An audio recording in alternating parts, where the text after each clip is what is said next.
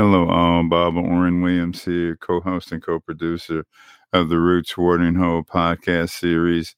Uh, we just did a wonderful interview with um, Leah Penniman, author of Farming While Black and one of the dynamos, along with her staff and community uh, up in near Albany, New York, of Soul Fire Farms. She announced during the podcast that she had a new book coming out. And so we wanted to give you a brief little trailer about an interview, but also we wanted to do a shout out about the book, encourage you to go out and get it. The name of the book is Black Earth Wisdom Soulful Conversations with Black Environmentalists. I'm excited, particularly after having the opportunity and the honor to do a review of Leah's book, Farming While Black, for the Center for Humans and Nature. So, um, uh, ecstatic about her being a guest, ecstatic about uh, her coming out with a new book, and wanted to share that with you and give you a little, little taste of the interview. So, thanks for tuning in.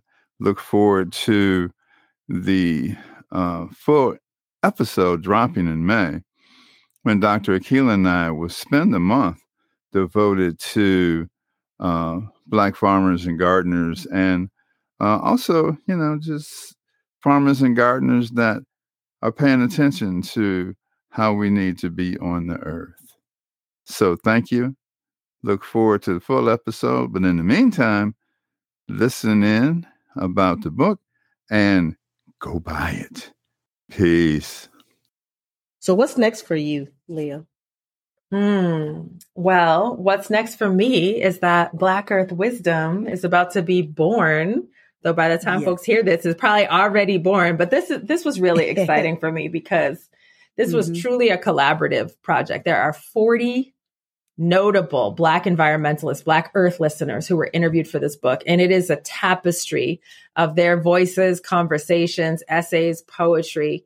And it's almost like if you read Farming While Black and then you asked why, the answer would be Black Earth wisdom. So, what is the worldview, the value system, the underlying cosmology that leads us to want to compost, to mm-hmm. reclaim our history, to um, bring back the butterfly moths. Like what is it what is it that that makes us want to do these things? Um, and so it gets at at that. What is our our intrinsic and ancestral relationship to the land the water the climate the beings? Um, and i got to talk to alice walker. I got to talk to ayana elizabeth johnson dr drew lanham. I mean people who know the bird song, people who know the phytoplankton, people who know how to read the stars in the sky, tell which way to go and what's next. And I cried so much during these interviews.